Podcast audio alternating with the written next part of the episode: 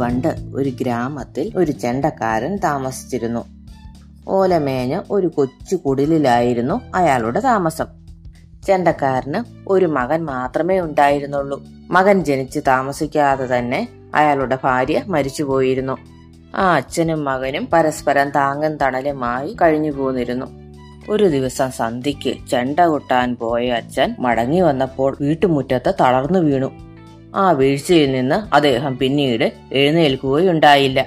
കുറച്ചു ദിവസം കഴിഞ്ഞപ്പോൾ അച്ഛൻ മരണപ്പെടുകയും ചെയ്തു. അച്ഛന്റെ അന്ത്യകർമ്മങ്ങളെല്ലാം കഴിഞ്ഞ് പൈതൃകമായി കിട്ടിയ ചെണ്ടയും തോളിലിട്ട് അയാൾ കരഞ്ഞുകൊണ്ടിരുന്നു. തനിക്ക് അച്ഛനെ പോലെ നല്ലൊരു ചെണ്ടക്കാരനായി അറിയപ്പെടാൻ ഇതുവരെ കഴിഞ്ഞിട്ടില്ല. കൊട്ടുമ്പോഴെല്ലാം അവസരങ്ങളും ആണ് കേട്ടുകൊണ്ടിരിക്കുന്നത്. ചെണ്ട കൊട്ട് നന്നാവാത്തതിന്റെ പേരിൽ അവസരങ്ങളെല്ലാം കുറഞ്ഞു വന്നു.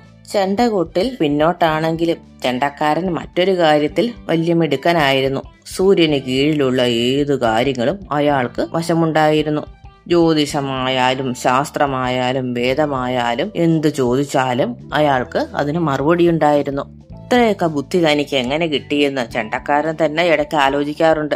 ചെണ്ടക്കാരന്റെ ഈ പാണ്ഡിത്യം നാട്ടിലെങ്ങും പരന്നു. ദിവസങ്ങൾ ചെല്ലും തോറും അയാളുടെ കുടിലിനു മുന്നിൽ ആളുകൾ കൂടിക്കൂടി വന്നു. അവർ മനസ്സറിഞ്ഞ് നൽകുന്ന കാശുകൊണ്ട് ജീവിത നിലവാരമെല്ലാം ഉയർന്നു. ചെണ്ടക്കാരന്റെ വീട്ടിലെ ആൾക്കൂട്ടം ഒരിക്കൽ അതുവഴി പോയ നാടുവാഴി കാണാനിടയായി.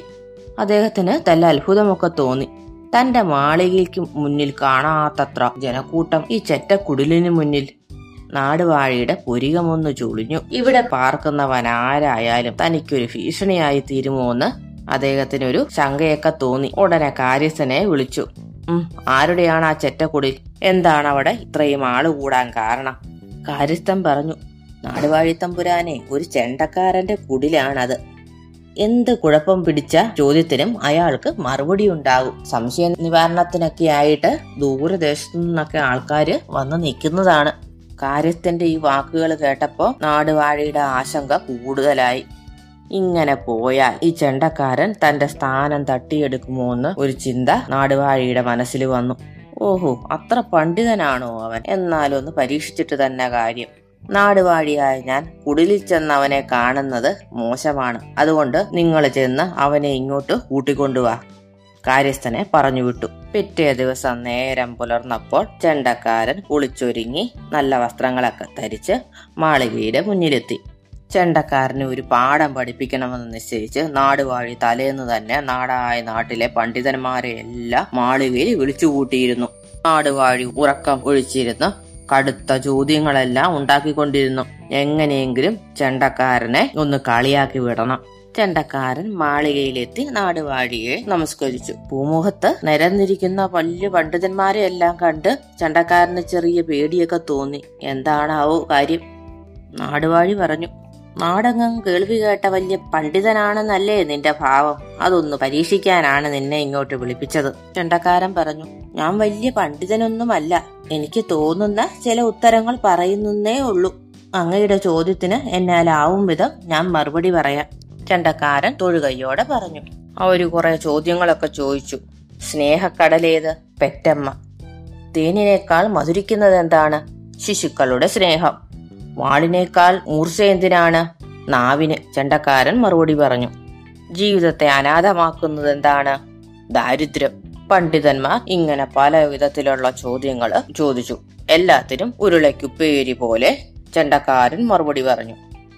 നിങ്ങൾ മിടുക്കാൻ തന്നെ. പക്ഷെ ഈ മത്സരത്തിൽ നിങ്ങൾ ജയിക്കണമെങ്കിൽ ഒരു കാര്യം കൂടി ചെയ്യണം. ഇതുവരെ ചോദിച്ചതിൽ നിന്നെല്ലാം വ്യത്യസ്തമായി ഒരു ചോദ്യം ഞാൻ ചോദിക്കും. അതിന് തൃപ്തികരമായ മറുപടി തന്നാൽ നിനക്ക് ആയിരം പൊൻപണം തരും. മറിച്ച് ഉത്തരം പറയാതെ വന്നാൽ നിന്റെ തല ഞാൻ അരിയും. അത് കേട്ട് ചെണ്ടക്കാരൻ വിയർത്തൊലിച്ചു. എന്തായാലും രണ്ടും കൽപ്പിച്ച് തമ്പുരാനെ അങ്ങ് ചോദിച്ചോളൂ ചെണ്ടക്കാരൻ പറഞ്ഞു. നാടുവായി അയാളെ നോക്കി ഒന്ന് പുഞ്ചിരിച്ചു. പിന്നെ ഒരു ചെണ്ട അയാളുടെ മുന്നിലേക്ക് നീക്കി വെച്ച് കൊട്ടാ പറഞ്ഞു. ചെണ്ടക്കാരൻ കോലുകൊണ്ട് ചെണ്ടപ്പുറത്ത് പല കുറി കൊട്ടി. പക്ഷെ അത്ഭുതമെന്ന് പറയട്ടെ ചെണ്ടയിൽ നിന്ന് ശബ്ദമൊന്നും പുറത്തു വന്നില്ല. ചെണ്ടക്കാരൻ വിയർത്തു. അയാൾ ആവുന്നത്ര ശക്തിയിൽ വീണ്ടും വീണ്ടും കൊട്ടി. പക്ഷെ ചെണ്ടയിൽ നിന്ന് ശബ്ദം പുറത്തു വന്നേയില്ല. നാടുവാഴി ചോദിച്ചു എന്തുകൊണ്ടാണ് ഈ ചെണ്ടയിൽ നിന്ന് ശബ്ദം പുറത്തു വരാത്തത്? എത്ര ആലോചിച്ചിട്ടും ചെണ്ടക്കാരന് യാതൊരു എത്തും പിടിയും കിട്ടിയില്ല. പലതരം ചെണ്ടകൾ കണ്ട ആളാണ് താൻ. പക്ഷെ ഇതെന്താണെന്ന് മനസ്സിലാകുന്നേയില്ല. അയാൾ തല ഉയർത്തി പറഞ്ഞു നാടുവാഴി നാടുവാഴിത്തമ്പുരാനെ ഉത്തരം മുട്ടി.